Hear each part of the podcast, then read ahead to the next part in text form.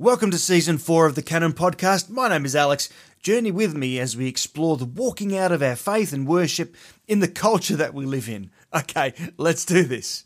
I spent my first 40 years with an inkling that there was something more. I didn't find it in money or career or people or even material possessions.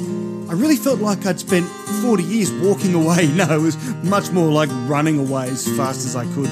It wasn't until I found the good news of the gospel in my early 40s that I realised that I wasn't seeking truth as much as I was seeking pleasure.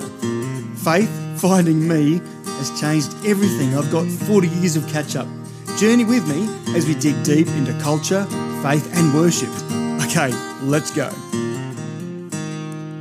The Canon Podcast is a work in progress.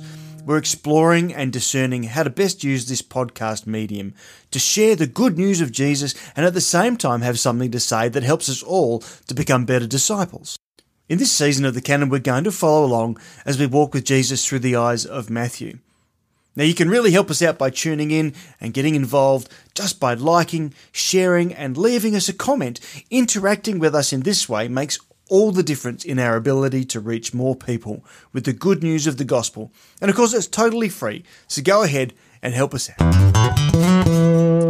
Tonight, we're continuing to work our way through the book of Matthew, and uh, we've we've seen Jesus start his ministry. We've seen Jesus a few weeks uh, back get baptized by John in the River Jordan. Um, Jesus is then last week calls his disciples and starts his public ministry. And today we're in Matthew 5, which is commonly known as the Sermon on the Mount or, or the Beatitudes. Um, and we're going to start by reading this passage. So I just encourage you, if you've got uh, your Bible in front of you or a Bible app um, and you'd like to turn uh, to read with us, we're reading Matthew chapter 5 and verse 1 uh, to verse 12. And I'm reading from the ESV, the English Standard Version. There are, of course, uh, many great versions, but this is the one that I happen to have. and I think it's a really good, straight English uh, translation. Matthew chapter 5, the Sermon on the Mount. Seeing the crowds, he went up on the mountain, and when he sat down, his disciples came to him. And he opened his mouth and he taught them, saying, Blessed are the poor in spirit for theirs is the kingdom of heaven. Blessed are those who mourn, for they shall be comforted. Blessed are the meek, for they shall inherit the earth. Blessed are those who hunger and thirst for righteousness, for they shall be satisfied. Blessed are the merciful, for they shall receive mercy. Blessed are the pure in heart, for they shall see God. Blessed are the peacemakers, for they shall be called sons of God. Blessed are those who are persecuted for righteousness' sake, for theirs is the kingdom of heaven. Blessed are you when others revile you and persecute you and utter all kinds of evil against you falsely on my account. Rejoice and be glad, for your reward is great in heaven, for so they persecuted the prophets who were before you. Matthew 5, the Sermon on the Mount. It's such a powerful and famous passage, isn't it? And I think it can be easy to kind of look through or look past what Jesus is saying to us. Sometimes I wonder whether we become so familiar that we stop actually seeing what Jesus is saying to us as his disciples, as his followers. So, what is the Sermon on the Mount and what is it saying to you? What's its relevance to us. You know, the words of Jesus have changed and transformed civilization over the last 2,000 years. So Jesus' words are incredibly powerful. And we know that God is a, is a God of word, isn't he? He gives us his word in the scripture so that he is revealed to us through his scriptures. We know that in the beginning was God. In the beginning was the Word, and the Word was God, and the Word was with God. So God speaks into existence all things that are seen and unseen. So God is not only Word, but He's a God of His Word. But what's really interesting here is that Jesus is telling us something different, something new. So when we look at these words, let's see them with an open, open mind and an open heart, and see what God is trying to say to us. I like uh, N.T. Wright. Let me just read something from uh, this book, which is uh, Matthew for Everyone, which is a kind of a, a, a good kind of at home introduction to uh, the book of Matthew. And I love what he says here. N.T. Wright says, Jesus is not suggesting that these are simply timeless truths about the way the world is, talking about the Beatitudes or the blessings. Let me read that again. Jesus is not suggesting that these are simply timeless truths about the way that the world is, about human behavior. If he was saying that, he was wrong. Mourners often go uncomforted. The meek don't inherit the earth. Those who long for justice frequently take that longing to the grave. This is an upside down world. So I think what Jesus is really doing is he's turning everything on its head. And he does that so often. The first, the first will be last. He turns things upside down and on its head. So when you're thinking about the words of Jesus, you've got to, you've got to think how does this relate to our world and to our lives? Because the mourners go uncomforted. And those seeking justice often take that seeking to the grave. So if there's no God, if there's no ultimate being, no ultimate source of good and morality and justice, then there's a whole bunch of this world that really ends in darkness. And that's a terrible place to be. And I think that Jesus is really saying here is the inbreaking of God's kingdom through God Himself, through His Son, into our world a world that values, and this, this is going to sound the same 2,000 years ago as it sounds today, a world that values what? How we look, what we have, our, our status, our financial status, what sort of car we drive. Perhaps that wasn't such a big issue in Jesus' time. Maybe they had, I don't know, fancy carts with mag wheels on there. Yeah. or special horses. I don't know. But you, you can see the point is that we value the things that have uh, a material wealth associated to them. And here Jesus is saying the complete opposite. He's turning it upside down. He's not coming to say to us, Hey, well done, everybody. You've done such a great job. Good on you for making your fortune. Good on you for that level of fame you've developed. And I really like that, that house you have down the coast or perhaps in the Hamptons or wherever it happens to be. Well done good and faithful financial servant. That's not what he's come to say, is it? In fact, he's come to say quite the opposite. He comes to give blessings on those who often don't receive blessings in our culture.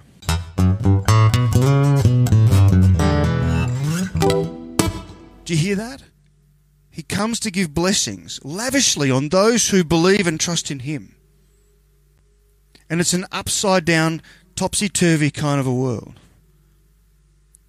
For he says, Blessed are the poor in spirit. And this word beatitudes, which you may well have come across, just means blessing.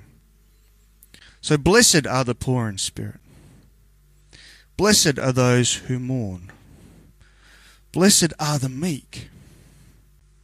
Blessed are those who are hungry and thirst for righteousness. Blessed are those that sh- who are merciful. Blessed are the pure in heart. Blessed are the peacemakers. Blessed are those who are persecuted because of following Jesus.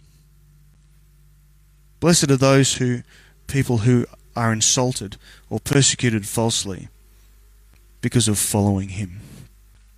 So it's not the usual blessings that we would we would think consistent with our world today, or perhaps even with the first century world. These are entirely upside down, topsy turvy.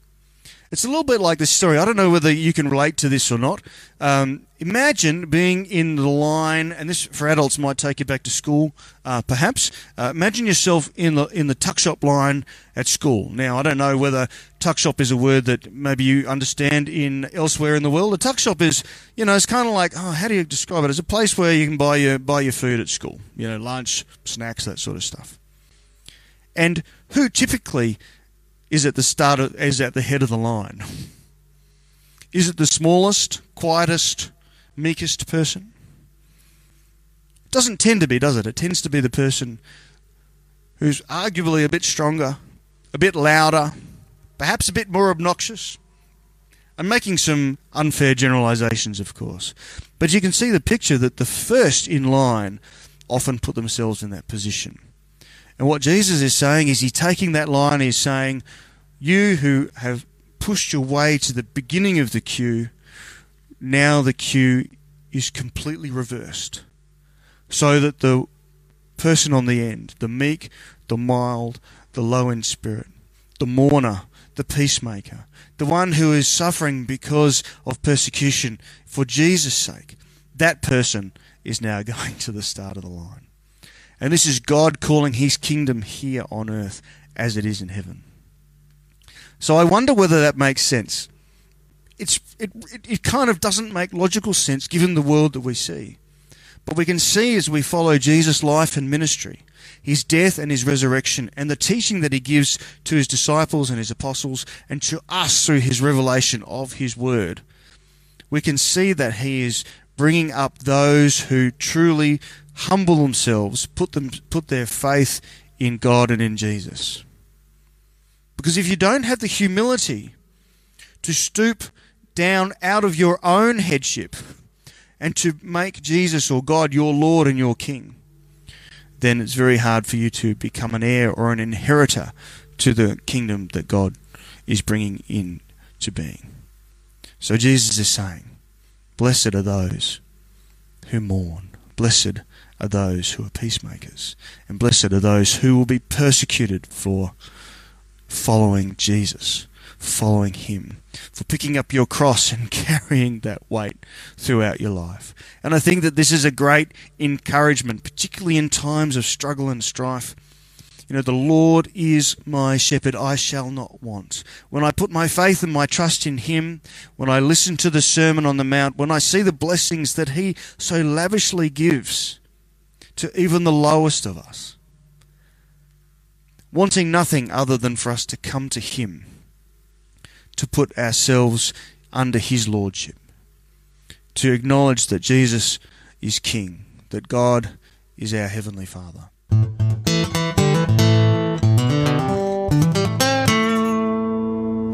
that we know that our place in heaven is secured because of his incredible love for us, no matter what we bring. No matter what we come with, there is nothing we can do to buy our way into heaven. We can do nothing but put our hands out in supplication and receive that gift of grace and of hope and of love and of new life that God so freely gives to us. And I think that's what's so incredible about Jesus and about God coming into this world is that he takes the lowest and he raises them up to new life. For as he says, we're all dead in our sin, turning our backs on God. And yet, while we were still dead in our sin, God loved us so much that he sent his Son into this world so that we could put our trust and our faith in him and not perish but come to know eternal life. And that, I think, is the blessing of the Sermon on the Mount to see the, the world under Jesus with God breaking in as he does is an upside down world to what we expect from a cultural and a society perspective. So I'd encourage you to sit with the Sermon on the Mount, this introduction over the next week, and see what God is saying to you. Where are you in that line? Are you at the head of the line? And have you pushed your way there? Or are you somewhere down the other uh, other end making your way through life, noticing the struggles, not pushing not pushing others out of the way, but understanding that Jesus Jesus is God, that Jesus is your Lord, that he has come for that message of salvation. And that that message is for us, for all of us, and all we need to do is to receive that incredible blessing. Lord, I just thank you for your word through Scripture. I thank you that it's been passed down faithfully through all of these centuries, that we can look back and see who Jesus was in his life through, through those that knew him. Matthew, Mark, Luke, and John, and we can see what happens to, to, to Jesus. We know, we know the story, we know that God has come into this world on this incredibly daring rescue mission to bring us out of our sin, to pay the price that we cannot afford to pay, and to defeat death and to show us a way to eternal life, but eternal life in relationship with God the Father. Lord, we thank you for this incredible gift. We pray this in Jesus' name. Amen. Well, if you're just tuning in, my name is Alex. This is Sanctuary Chapel. It's my pleasure to be with you tonight. I wonder where you sit. What, who do you think Jesus is? Is he who he said he was? Do you notice that sound of knocking on the door? Is there a gap in your life? Is there a spiritual yearning that you just can't feel? You know, I remember before I became a Christian, I had this deep spiritual yearning. I wanted to know what, what was it that was missing in my life.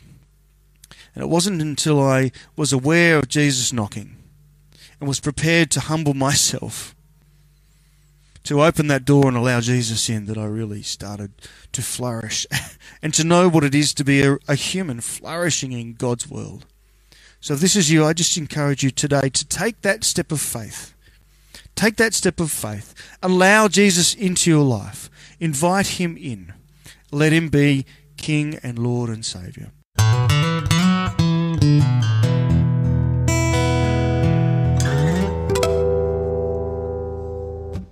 So if you're at this point, I'd love to invite you to join us and to become an heir to this kingdom.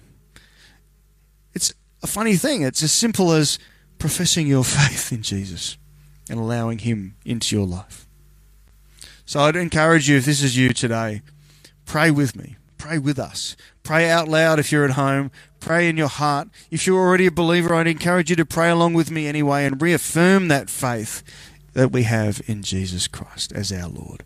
So let us pray. Lord, I thank you for the gift of my life. Lord, I thank you for your Son, Jesus Christ. Lord, I know that I am a sinner. I know that I am in desperate need of a Saviour. Lord, today I invite Jesus into my life as my Lord, as my King, as my Heavenly Father, as my God, and as my Saviour. All of these things I pray in Jesus' name. Amen. If you've prayed this prayer, you know there's some kind of oh, supernatural power that God has through the Holy Spirit to change lives. You know, back in the Old Testament, it says in Ezekiel, take out this heart of stone and replace it with a heart of flesh. And I remember that process for me when my heart was broken from, from the old, crusty, uh, outdated uh, brokenness of my own life and, my, and, and the depth of my own sin. When that heart was broken, what was revealed was a heart of flesh. You know, it's interesting. Uh, I was on a retreat uh, a week or so ago and we I, I told this story to a small group and and uh, one of the one of the friends there said you know it sounds the picture that I'm getting and I'm you this you may relate to this. The picture I'm getting is of a heart which is covered perhaps encrusted uh, in years and years of dirt and filth and and and and and, and sin. And as that is broken away as that those outer layers are torn it reveals God's ultimate purpose is for our lives. Inside is that beauty that God Himself plants into our souls. And I think that's a great encouragement. So allow your life to be transformed by the love of God.